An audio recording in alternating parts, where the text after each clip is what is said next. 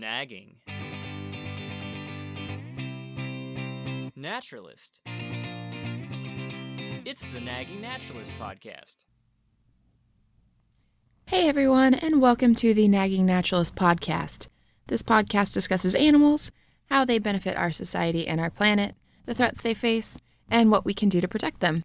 I'm your host, Kristen, and I'm a naturalist by trade. If you want to know more about my background, check out my first episode, Who is the Nagging Naturalist? So, this month we've been a little different than usual. Instead of focusing on an animal of the month, we've been focusing on a group of animals, which is arachnids. In particular, we have been focusing on spiders, although other types of arachnids have popped up occasionally. And that's primarily because most people are pretty familiar with spiders in general. So, for this episode, I had the chance to sit down and talk with Dr. Sebastian Alejandro Echeverri. He was absolutely delightful to interview, but unfortunately, he was on a bit of a time crunch due to some scheduling conflicts that occurred. but it was really cool. And I think he has some really cool perspectives and a lot of enthusiasm for spiders that, for listeners who may not necessarily like spiders a lot, his passion and enthusiasm can be a, a little bit contagious. so hopefully, people who listen get to not just learn about spiders, but also learn about how charismatic spiders can be and how you don't necessarily have to be a spider scientist in order to appreciate spiders. But anyway, let's go ahead and dive on into this interview. All right. Well, thank you so much for joining me. I'm super excited to talk about spiders. Yeah, I'm really happy to be here. Thank you for having me. Yes, and I was so excited when you introduced me to Arachtober. I didn't really have plans for October until you said that, and then suddenly, all of my plans fell into place. Oh yeah, I, I it's September 30th when we're recording this, so tomorrow for me is going to be like, all right, let's get to see what everyone's doing in terms of spiders. I'm so excited. That's awesome. I am super excited because you post mm-hmm. such amazing spider content. And oh yes, I love them so much. I love, especially what, since I already had a love for jumping spiders. They're the most common types of spiders I see, and my my heart like leaps every time you post really cute videos and pictures of jumping spiders. They're the best. They're so much fun. And so it was, it's interesting too because you actually did PhD work with them. Mm-hmm. So you have your PhD in ecology and evolution. And in particular, you did your dissertation on the behavioral ecology, and I hope I say this genus right, of Habronattus jumping yes, spiders. Right. Yeah. Oh, score for I, me. The, the, thing about scientific names is if you say it confidently, it's fine. Like the, the there's no correct pronunciation for half of them because they're like mishmashes of different languages. So just say it, and we'll everyone will kind of figure out what you mean. Oh, that's that's good advice, especially for a lot of us who like, you know, obviously the species that I focus on a lot. It's easy for me to know their genus and species mm-hmm. names and whatnot because I say them all the time. But as I do these podcast interviews and I kind of go outside of my comfort zone, I have learned that you know I, sometimes I'll say the names a couple of times, and once I find something I like, it's like just say yeah. that and stick with it. yeah, I say Habronattus. They're if you want to call them by their common name, they're often called the paradise jumping spiders uh, kind of a play on birds of paradise because they have these, just like those animals, they are really diverse and the males are incredibly colorful and ornamented and they do these like over the top courtship performances for the females. Oh. I yeah, love that really too. Cool. I love their behaviors. They're just so endearing. So, like, describe your journey on how yeah. you got into this career field and this really cool research you got to do for your dissertation. Yeah, I, I never thought that I'd grow up to be a spider scientist. Like I grew up as um, I was born in Colombia. I my family came to the United States when I was like two or three, um, and I grew up in New York City. And like I always loved science and nature, but my main connection to that was through TV. So I'd like watch like you know back when like science Nate, uh, national geographic and animal planet actually like showed documentaries with science content um, there was a time uh, and it was the ago. 90s. yeah, and so I just watched those all day because, like, in my day to day world, I, you know, the impression that I got was like, I'm in the city, there's not really animals around, it's, you know, this urban space. Later, I learned that I was wrong and there are cool animals around, but we'll get to that. Um, so, but I knew I liked animals. I like nature. Um, but when I was thinking of like, oh, what do I want to do? You know, all the people that I saw on TV, like Steve Irwin, Bill Nye the Science Guy, who are you know really big uh, science heroes for me, I guess, right? Especially Steve Irwin. Like I'd see a lot of people, but they were all white, old white guys for the most part, and it was there was like this it, disconnect that I wasn't fully aware of until much later, where like I didn't really see myself being a scientist because I never saw anyone who was a scientist that looked like me, um, and it wasn't until like halfway through my undergrad that I started to change and I started to like pursue science as a career I went back and forth before that. Like when I applied to college, I was like, oh, maybe I'll be an architect because I took one architecture class thing in high school and kind of liked it.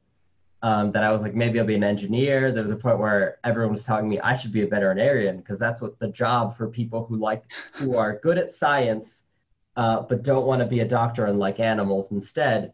Um, and I, I volunteered at some vet, vet clinics and a for many reasons, most of them dealing with people. that was not what I wanted to do. And yes, I had no idea. And then in undergrad, I I actually got to take some like more animal science, uh, behavior, so animal behavior type courses. So, but it was mostly on um, birds, so ornithology. I took then that was kind of my introduction into like, oh, maybe I can do this as a career. And like, these are really interesting animals. They're doing really weird things and studying animal behavior is a job that people can have. Um, and so my first research experience was um, with these sociable weaver birds. There's these tiny little like sparrow-sized birds all throughout mostly southern Africa that build these giant communal nests that are sometimes big enough that they will topple trees. Whoa. And in some places they they build them on like electrical poles and then they are causes of outages um, because they build them so big. And there was a researcher named Gavin Leighton at the University of Miami who was studying like who, which, you know, because this is a group of birds living together, basically building a giant bird apartment building. And he's wondering, okay, who in this colony is actually helping? How much are they helping to build? And why are some individuals doing more than others? Um, and so I got to go with Gavin to Namibia for two months. And I went from like doing very little actual science to just like being in the field for two months observing birds, which was really, really cool. But it was also like a big like like, all right, I'm in I'm in this. And that was a ton of fun. But I'm still studying birds. And like I saw like, you know, a spider here and I was like, oh, that's cool. They were really scared of them. But everything kind of changed for me when I was applying to grad school I was applying to grad school and I thought I had this like misconception in my head because I didn't know any scientists besides that one scientist I work with. And, you know, it, the, the, this is a thing I've heard from other people who are the first generation scientists in the family. Like grad school applications are really weird and it's hard to say, like, that whole process is like obtuse, I think, on purpose. Um, so I didn't know that you could apply to study things that were different from what you had like what your previous experience was in. And so I was only looking at like bird behavior labs and social behavior labs because that's, I just thought I was like, oh no, I, I did this one thing once and that's what I do because that's the only thing I know about. So in the process of applying to grad school, I was actually interviewing with a different lab at University of Pittsburgh. But as part of grad school interviews, you meet with a bunch of professors in the department. And I met with Dr. Nathan Morehouse, who I had seen his website and I was like, eh, you know, he's stu- like all the website said was studied butterflies, but he was like, oh, by the way, I'm also looking at like starting some projects with like spiders, and I was like, oh, okay, sure. Like I was just there, like just kind of like a general interview for the department to like evaluate me as a candidate. And then there was a video that changed my life, and it was a video of a jumping spider dancing. And I had seen jumping spiders before at like, you know, my scale, scale that we often see them where they're just like a tiny little speck and they like hop around. And I'm like, oh, that's, that's fine. It's a little spider. Okay. This was a macro video. So this was zoomed in, you know, the animal is huge on screen.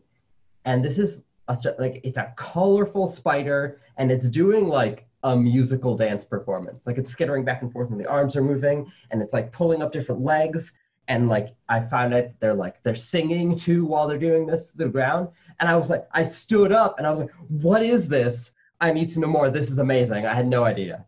And through a bunch of other things, eventually I basically ended up in that lab working on these spiders uh, for my PhD. And but PhD like itself was a bit of a roller coaster, but that was my introduction to jumping spiders. And like from there i got hooked on them. And then from them it's just like okay whoa there are other spiders that do really cool stuff. And now i'm just all about spiders and all arachnids now. That's so cool. Oh my goodness i love i love that story so much because i feel like my story is kind of similar as far as you know, like you said, uh, in urban settings, wildlife mm-hmm. can be limited, but one of the most common kinds of wildlife we might see, aside from things like birds, are insects and other yeah. invertebrates like arachnids. And I remember my first time seeing a jumping spider, and I remembered reading about their courtships mm-hmm. and their interesting behaviors and how they make displays. And so I pulled out a pocket mirror and showed this jumping spider one day its reflection, and it put its little legs up and started making the display. I don't know what kind of display, but yeah. it made a display. And I was just like, Often when you do the mirror to another spider, they're doing an antagonistic display. So they're mm-hmm. basically, uh, it's like a fight, kind of a social contest. And because they're seeing themselves. So it's usually male see, and then they see another male and they're like, whoa, there's another male here. Here, I got to scare him off. And so like, who are you? What are you doing? What are you up to? Yeah, exactly. Yeah. yeah, uh, they're, they're so cool.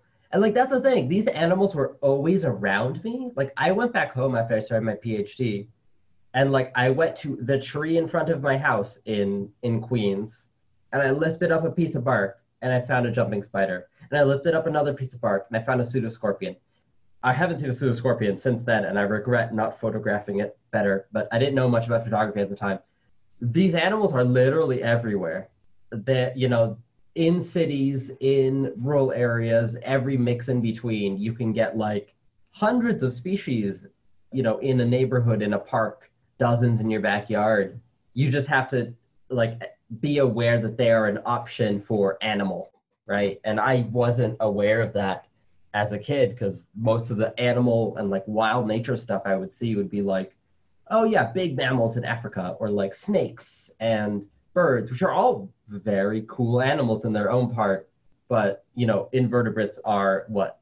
What is it, like 80, 90% of animal species? Yeah, like our um, biodiversity is basically just invertebrates and then the occasional vertebrate. yeah, exactly. And so once you like accept that and you can see all these tiny animals, then like your world opens up in this really cool way.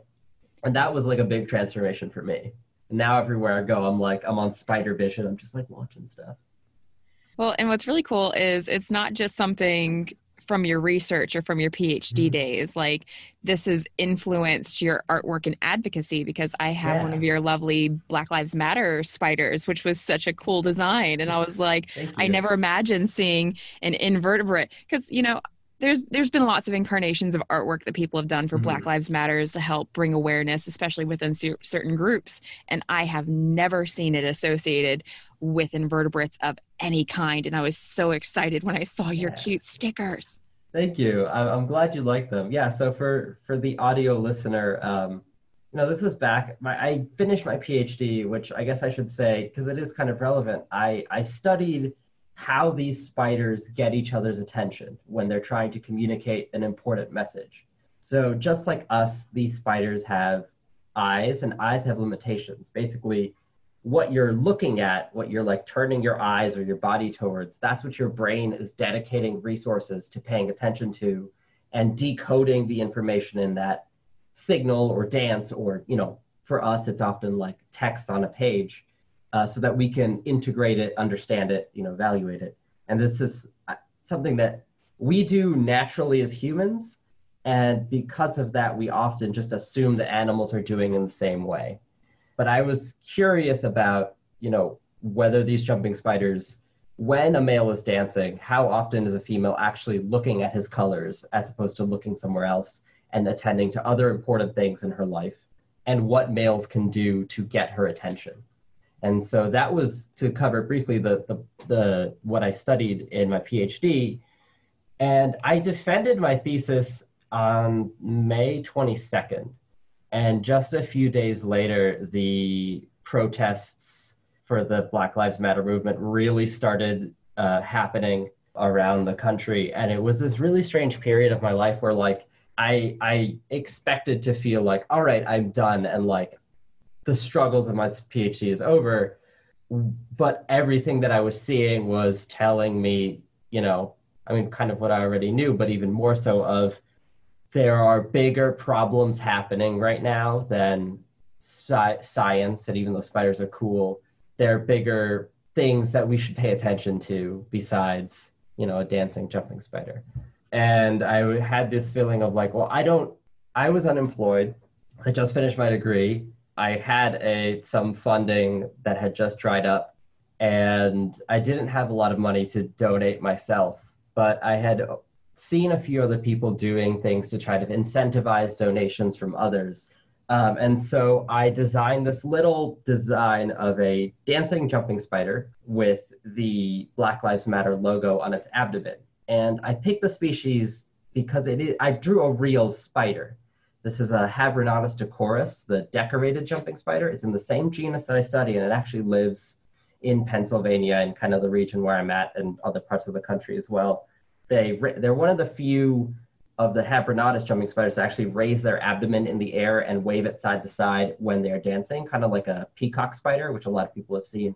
Those are Australian. Habronattus are in the Americas. And they do that and you know, artistically, I think that that felt really that was a nice place to put the the logo, and I wanted something that like represented a real animal, but also, you know, this species, like many animals, including humans, there are they there are some that look different from others, even though they're the same species. There's a morph of this species that is kind of gray uh, with a pink abdomen, and then there's another morph that is a dark gray or black body with a pink abdomen.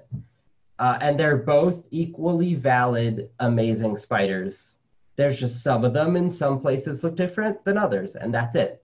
Same thing as with a lot of you know visual variations where it's just a superficial variation within two you know equally human or equally jumping spider individuals. Uh, and so for that reason, I felt like this was a really good fit for that message for me even though that's not something that I, you know, it, it that part of the story is less important. It's more about getting that message out there.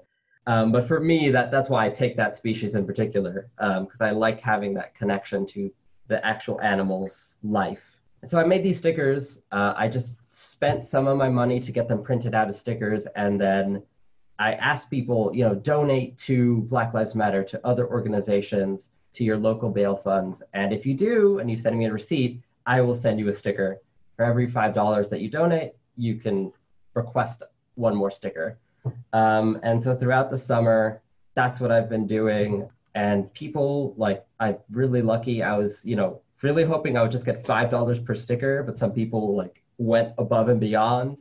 We've given or I've given out about trying to remember the exact number from the two runs. I think we're at 250 stickers given out and raised just under $5,000 wow. to a bunch of different organizations, which has really been phenomenal. You know, like seeing people putting their resources and like it, it's been, yeah, it's been great. It's at least makes me feel like I'm doing something, you know, besides just going to protests and being loud on the internet, some way to contribute to fixing the problems of systemic racism police, of our current government in some ways, you know.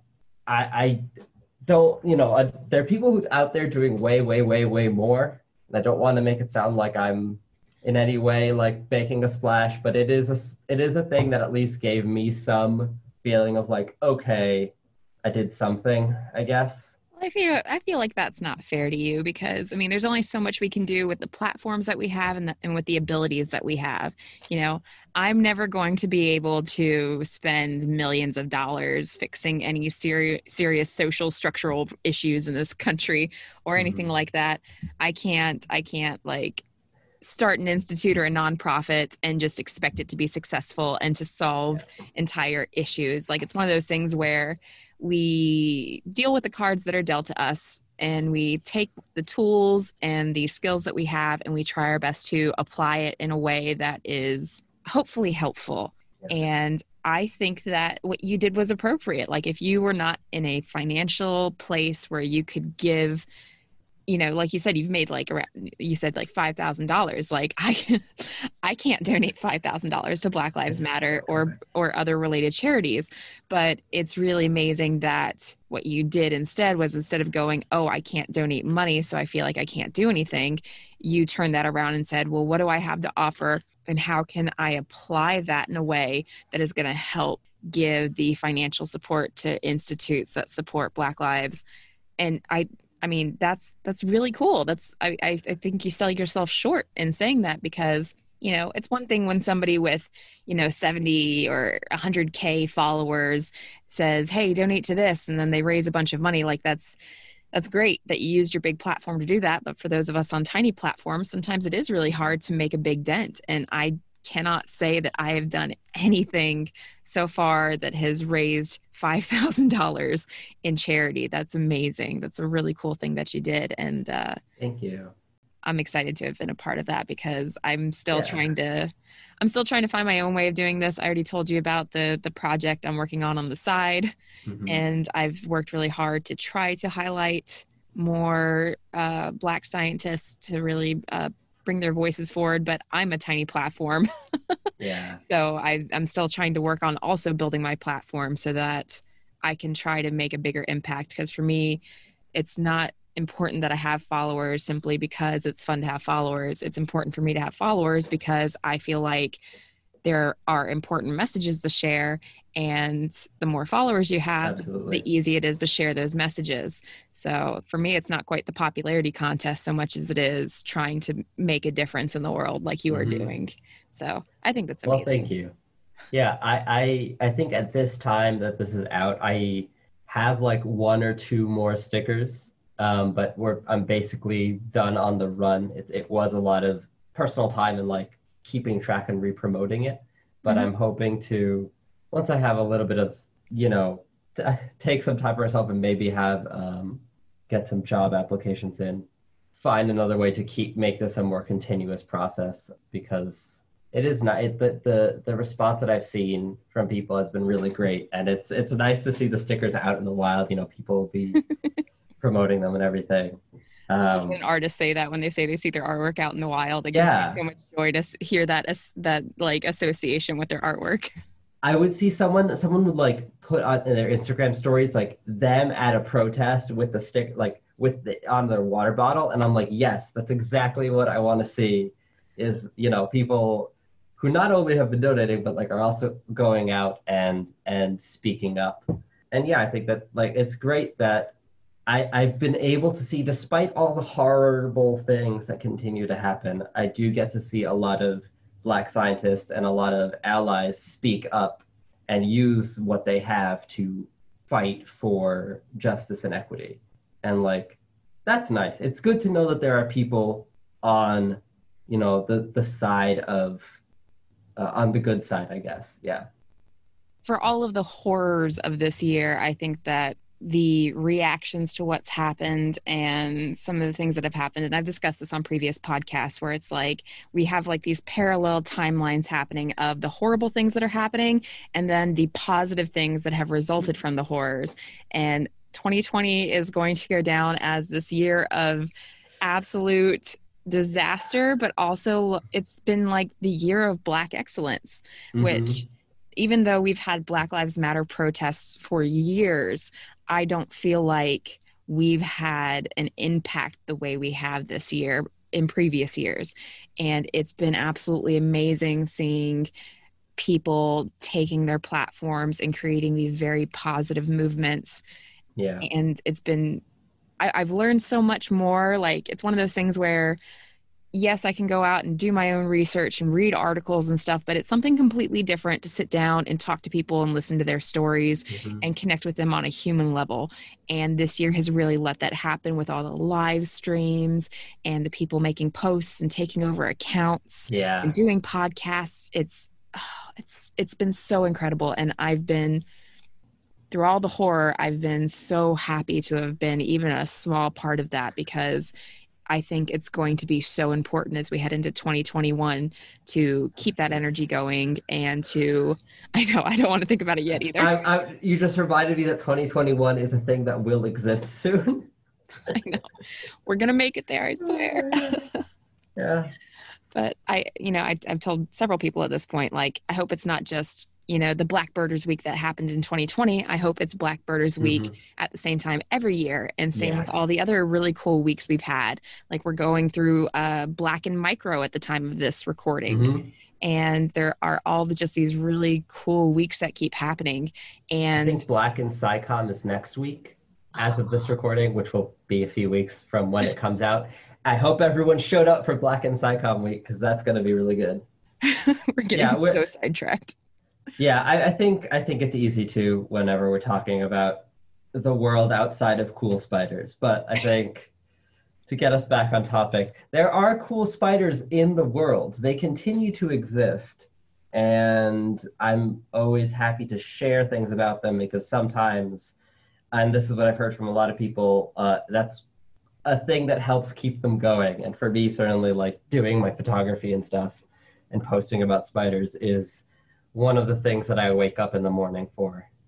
And you so also have I, I know really you have cool... some questions about spiders, perhaps. I do, but I do want to make sure I don't forget to highlight that mm-hmm. you have. I discovered this recently. You have a YouTube channel with videos of some of your educational content that people yeah. can check out.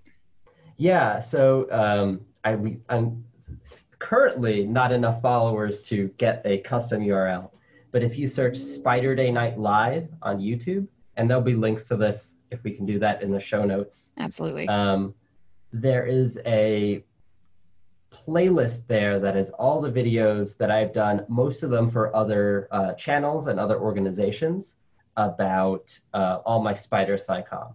So I've done a video on jumping spiders for the Carnegie Museum of Natural History.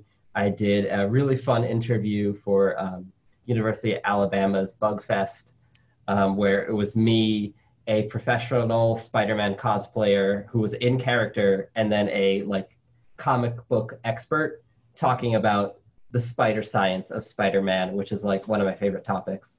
And there's a bunch of other really cool stuff, uh, like live streams I've done for Skype a Scientist. There, it's all in a playlist that you can check out. Um, there's also my PhD dissertation, which I know we, I was really brief on it here, um, but if you'd like to watch you know the research that I've actually done and see videos of things including jumping spiders dancing, male jumping spiders courting a uh, dead female, which they will do readily. Um, eh, the rig that I created to show videos to jumping spiders by gluing magnets on their heads. Uh, that's all in that video. And trust me, you will learn a lot about human vision too, because a lot of the things that the jumping spiders have to deal with are things that we have to deal with um, as well because they're universal problems with vision. That was so amazing too because I scrolled through it. I didn't have time to watch them, but because some of them are pretty long. But I looked at the one where you put the magnets on their head. I was like, oh my god, yeah, it's amazing. Yeah. oh, I love it. And so no much. jumping spiders were harmed in the process of magnetizing their heads. You can actually we we I designed a way that the magnets were safely adhered, and then at the end of the experiment, we removed them, and the spiders lived their full natural life. That's so before amazing. anyone's worried. Oh, I, I, I, I, trust you. I've seen your content about spiders. I, I trust that you would do your best to do it, whatever you could to avert any harm to little spider friends. Yeah. Okay, so let's go ahead and dive into the fun questions because I wrote these up because I did watch part of a video you did with some school children who were asking you questions and whenever i hear kids you know kids always have the best questions mm-hmm, mm-hmm. both the worst and the best questions yeah which and, yeah often the same question yes and so that that got my uh, my juices flowing and i was like i have some questions i wish i could have asked him if i was on that stream so based on the spider groups or species that you are familiar with who uh-huh. has the most creative use for their web Okay, very good question. Okay, so creative. So I'm gonna try to to to limit this to like a creativity in terms of doing something besides what us humans would think is like a normal thing to do with a web, um, which I'm to say is a web that is just sitting there that bugs fall into it and the spider catches them with their. So the first one that I can think of is the bolas spider. I think that's genus Mastophora. I could be getting that wrong. But they basically they don't use their it's not a passive web that they sit on. Uh, they actually have evolved to use their web like a weapon, an active weapon for prey capture. So it's actually one long strand of silk with a giant ball of glue at the bottom that the spider hangs on the underside of a leaf, uh, just holding this strand of silk out, and then it releases a pheromone uh, that attracts moths because it's the same pheromone that is, I believe it attracts male moths and it's the female pheromone. It could be flipped. And then when they get nearby, the spider whips that strand of silk around like uh, like a bolas, which is an old like cowboy thing to like tangle people's legs with, or you could think of like one of those like chain and flail things. And it whips it around and just slaps and like uh, targets the moth and like snatches it out of midair and like grabs it on that and that piece of little glob of glue at the end of the silk and just like pulls it in. And so that's pretty cool. That's like that's pretty cool. And I would say pretty like out there in terms of like web usage. I'm trying to think of other weird web things, but that one's that one's up there. I really love how you went through the trouble of also demonstrating it for me because this is all audio content and nobody's going to get to enjoy your amazing demonstration that you just did trying to show me how these spiders use it. I love it. it it's hard not to because, like, I don't know, man. once you start like learning about spiders, they they take on each of them has this, their own little like perspective or like style of being a spider.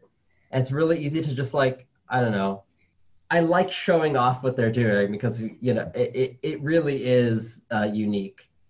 Get back to your question about web usage. I mean, there's a bunch of species that use their silk to like fly, which is it's common in in like a lot of spiders do it, but it's creative in that they are literally using silk to fly. Um, so they the spiders will like release like basically a long like kite strand of silk um, especially when they're small little babies, and then the winds will catch that and it will let the spider just balloon huge distances. I mean, there's spiders that have colonized different continents, different islands doing this by ballooning across oceans, you know, hundreds, thousands of miles. It's very impressive. And I would say that is that probably does not file under standard web usage. um, as like the ancestor of spiders probably used it. Who else does weird stuff with their spiders? Actually, I guess I oh, should sort of plug before this. I'm gonna yeah. have the episode with Dr. Alexander who did the slingshot spiders. That slingshot spiders. That, those are really cool because they're they're accelerating so quickly using properties of their webs. Yeah, I, I won't I won't um, I won't steal that story because I'm sure Dr. Alexander tells it better than I do but that is a great use of spider webs. There's a lot of other ones, but I think I'm going to go with bolas spider for my for my pick if I had to pick one. Like your favorite. Okay, that's yeah.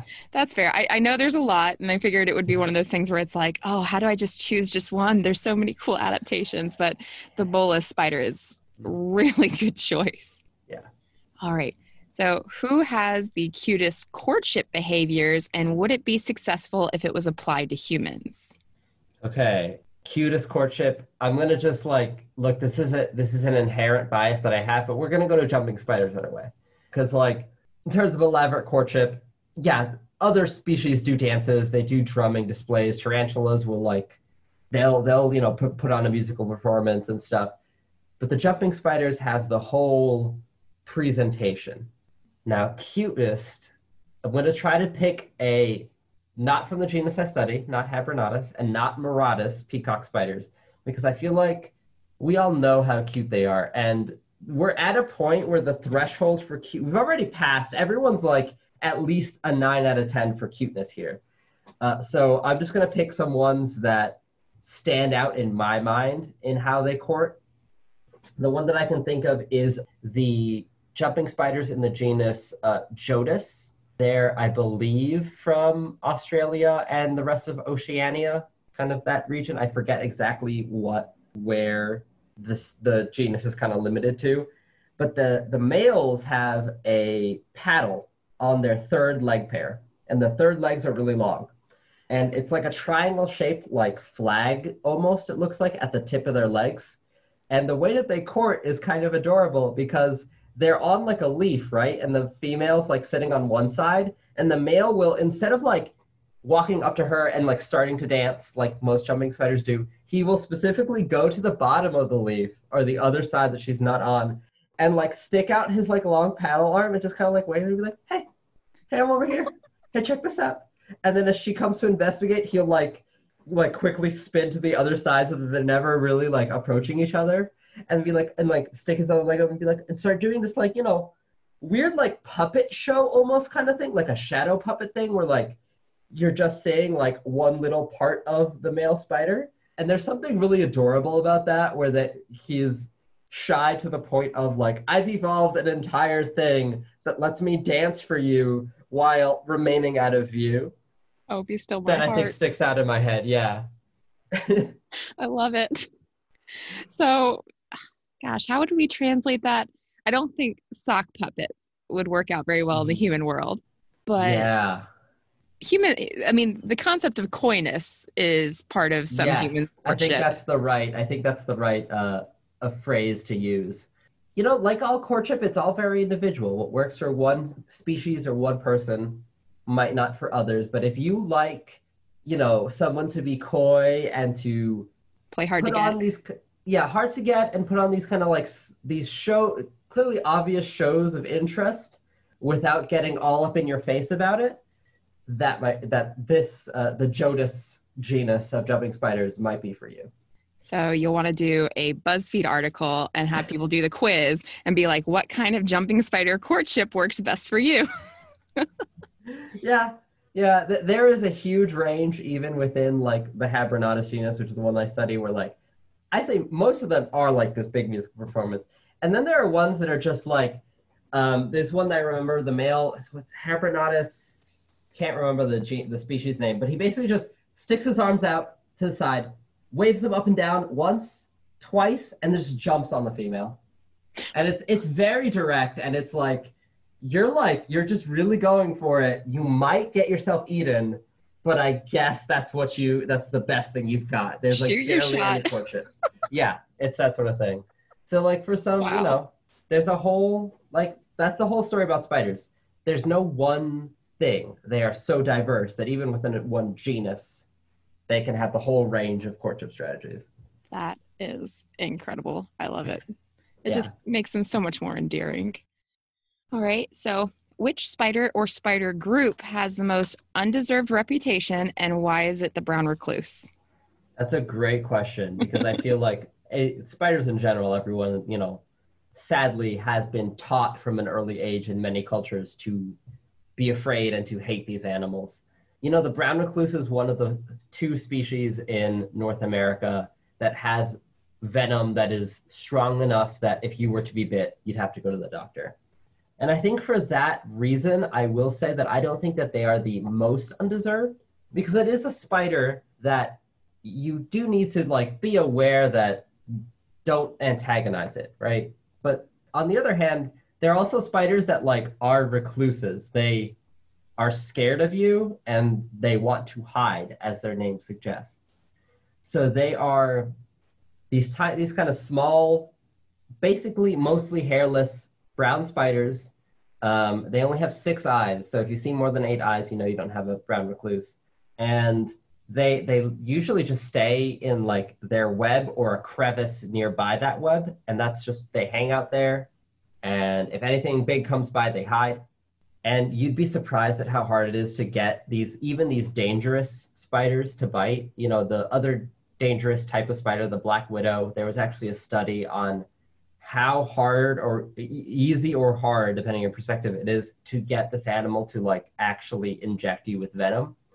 And researchers found that you basically have to take the spider, hold it in your finger, press it against your skin, and then like press down on it as if you were going to crush it for the spider to reliably even like for there to be a good chance that they will bite you and then even then half of the time they don't inject venom because spiders can choose when they bite whether or not to inject venom.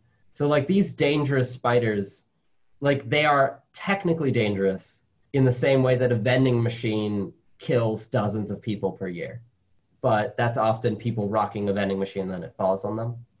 So unless you take a spider hold it against your skin and try to kill it by smushing it it wants to not have anything to do with you and it'll try to run away.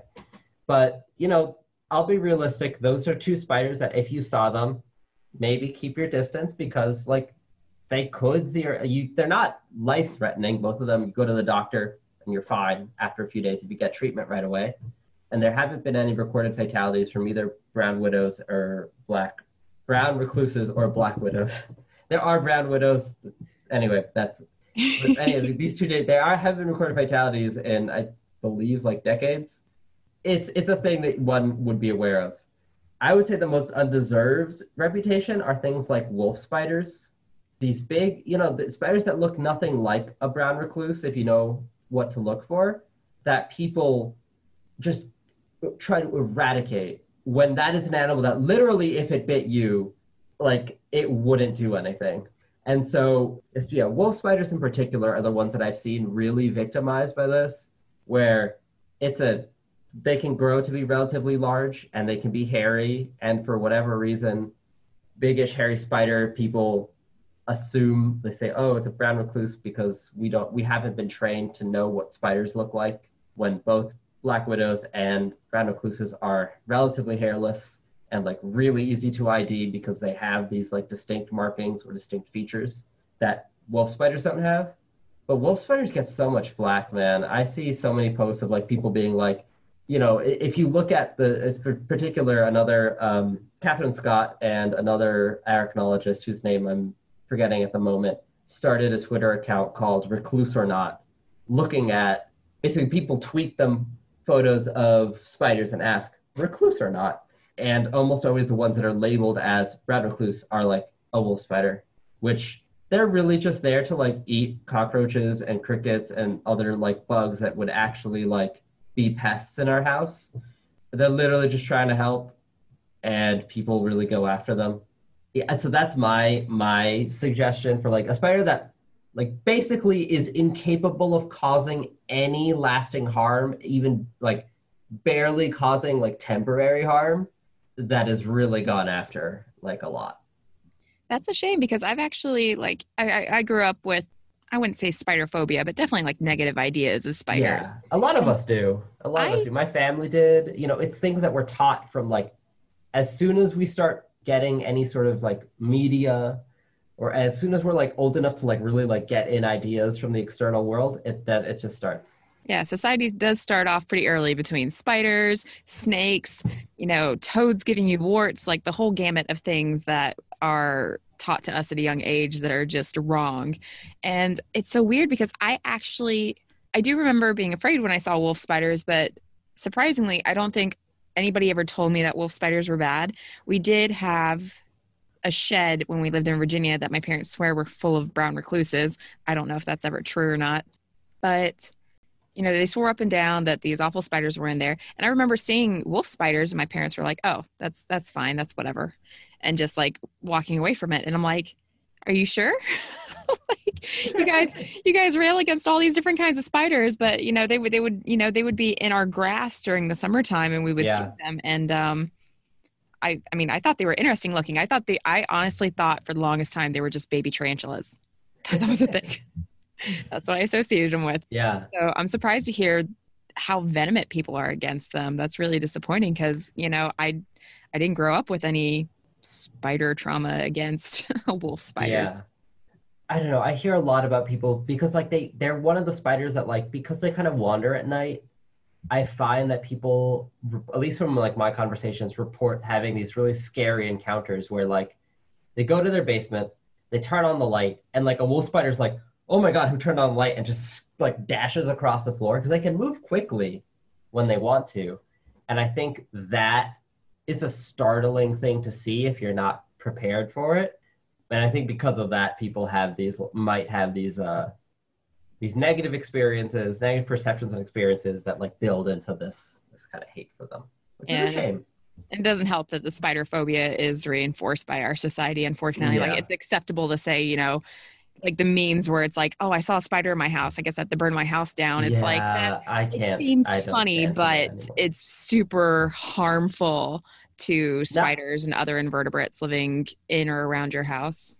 like that idea has literally led to like destruction and injury because people will see that meme be fed all of this fear and then like try to burn a spider um, and the spider will run away and their house will literally burn down when it was a harmless animal that literally just wanted to get away from you. You know and so like people are like suffering because of this fear. People are avoiding going outdoors. People are scared of going to the basements. People don't want to go into nature because they're afraid of an animal that they really based on like facts and reasoning there's nothing to be scared of there. Obviously phobias are an emotional thing and not necessarily a fact-based thing but it is you can expand your world and enjoy your world better if you're able to overcome that and so I think for a lot of people, I mean, I've heard a lot of successful spider scientists who started off with arachnophobia and through learning a little bit about the animal piece by piece became more comfortable with them and now love them. Um, Dr. and so- Alexander. Yeah. And also uh, the other one that I'm, I know is one of the best jumping spider researchers is Dr. Gosh, what's her last name? I think Fiona Cross is her full name. Dr. Fiona Cross from New Zealand used to have arachnophobia and is now like one of the experts on one of the jump, smartest jumping spider species. And so like, That's amazing. you can go, you know, you can really turn that around, and a lot of people have.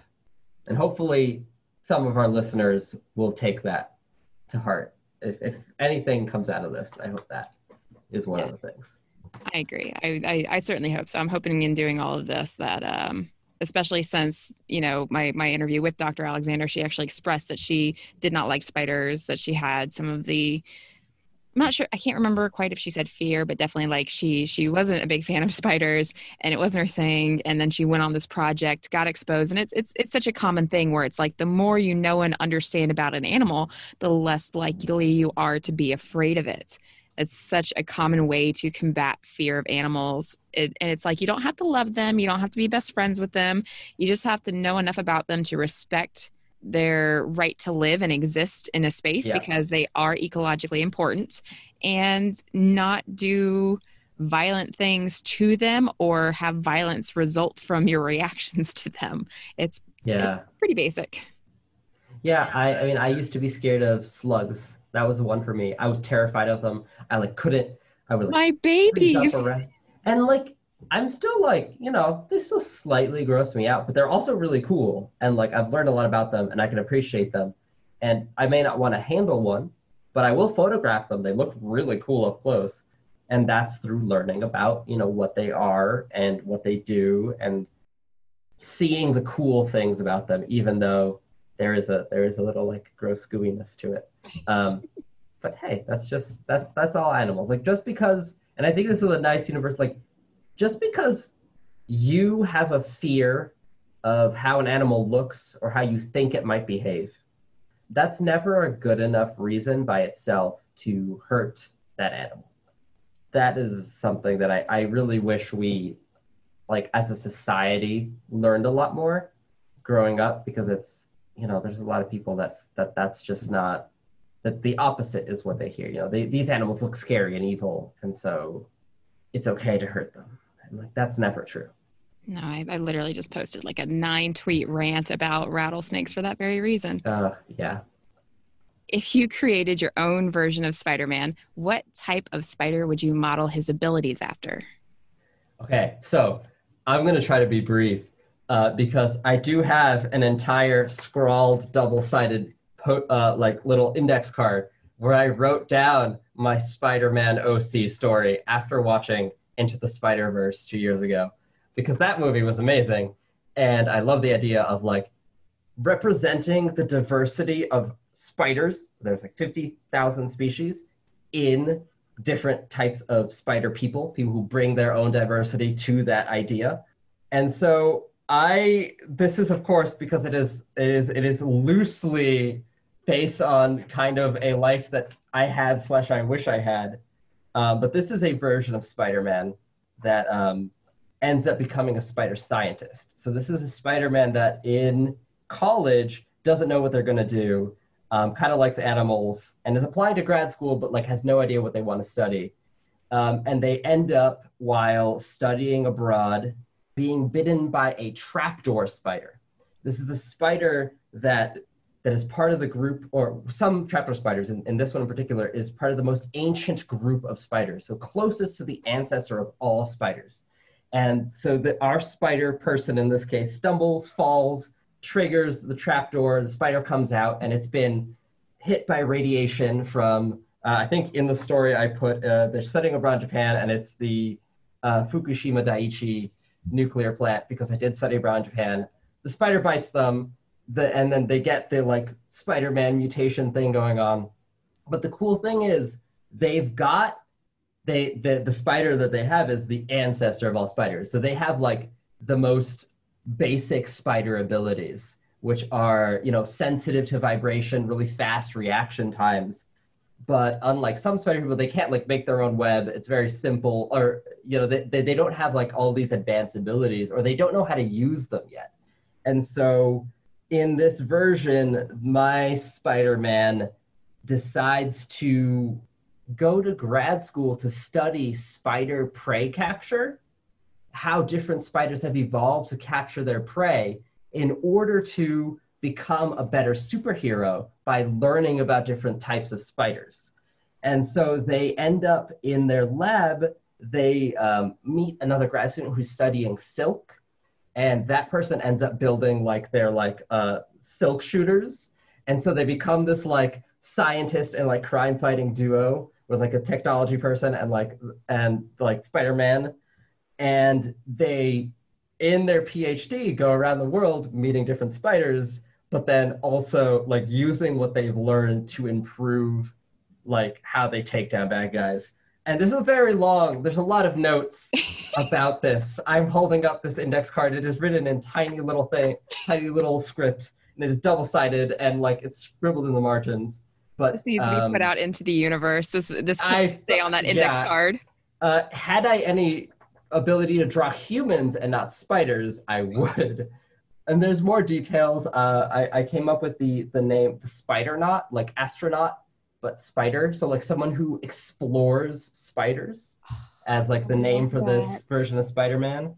And yeah, I I there, there's a whole thing about like them dealing with like grad school life and like challenges of like being a person of color in academia, which is That just me self-insert. Uh, but yeah, I, I, I, I love this. Uh, you know, if there's an artist out there that wants to draw this, I have some notes on what their costume would look like. Just, I'll just leave that out there.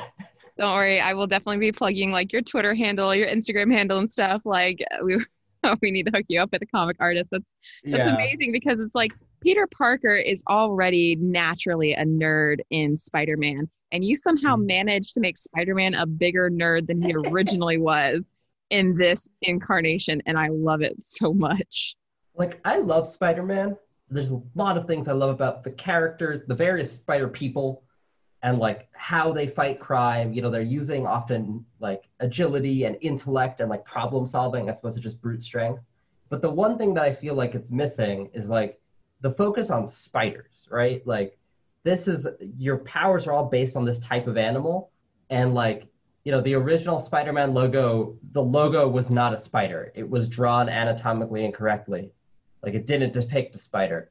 And I think you could get so much more out of adding in a love for the animal that like gave you your powers. And uh, yeah, that that's what I've always kind of wanted from that. That's so perfect. I love everything Yeah. about that answer. Okay, so final question: Yeah, let's wrap up. Are you a Lucas the Spider fan? I get this question a lot because Lucas the Spider, if people somehow don't know it, is this really cute uh, 3D animated jumping spider that introduced a lot of people to spiders being cute. And on that level, I love what they're what it's doing. Everything about how people have like responded to this. This person creating this whole character of an adorable jumping spider kind of just being timid and exploring things.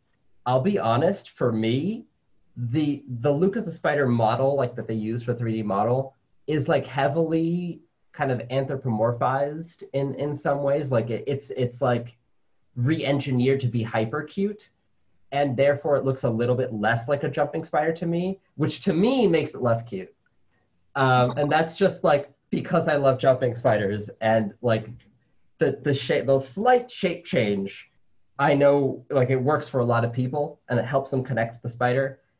I just want to see a jumping spider. Like they, they are already such cool animals to me that like that slight departure from them kind of has the opposite of the intended effect. But I like there's so many people that have talked to me that they were able to connect with spiders through Lucas the Spider, and that has been so wonderful to hear. Like anything that's getting people closer to spiders makes me happier. Yeah, you've got one right there. a little Lucas the Spider plush. And like that's great. If that's what is working for people, I'm I'm all there for it. I don't know. I'm pretty jealous of your Habronattus uh, plushie oh. that you had in one of your videos. I need to get my hands on one of those. That looked really cool. It's it's it's custom made and it's very cute and I love it. And and like the colors are like very close to accurate and it's like articulated. It's got all the pedipalps and everything. Yeah, th- this makes me very happy. For the audio listener, I have a little felt model that's about like uh, like my hand width size of the species that I studied that I got commissioned by an artist on Etsy who's sadly no longer active, or else I would plug them now. Uh, and it is one of my favorite things because it's the species that I study, but like instead of being a centimeter long, they are the size of my hand, and it's just wonderful. It's amazing. Well, I'll plug where they can see that because I know it's in some of your videos. But yeah, thank you so much for joining me. This was a lot of fun. I love that, you know, you introduced me to this concept of, you know, Arachtober as I was asking you to do an interview in October, yeah. and I was like, oh my god, That's I want to do all all the spider interviews now. It's it's amazing, and I appreciate your time so much. Yeah, thank you for having me. I'm sorry I have to run, but this is my other plug. Go okay, first plug. Go out and, and like meet a spider and just like check it out because they're awesome. But two, go to therapy. It's very helpful, and it's where I'm going now, and it helps me deal with this year, but also my life if you are if you can if you have the healthcare situation to do so please go to therapy. It is very good for you. And now i need to go from this video call to that video call. Um, but thank you kristen so much for having me on the show. I'm really excited to see all the other interviews that you have for this month. I'm going to be listening to them all. So thanks again. And yeah take care everybody all right you too. Have a good therapy session. Thank you. Bye. bye. So that was a wrap for the interview. It was so much fun talking to him and hearing some of his perspectives and it was really cool listening for me listening to him explain the inspiration behind his spider sticker and the fact that there is so much thought that went into the species that he selected and how ideal it is to really help represent the message he was trying to tell. I was absolutely uh, ecstatic about that. And a lot of the other information he shared if you couldn't tell it was uh it was really hard being on the other side of that interview and not just you know squealing over some of the stuff he said. It was amazing.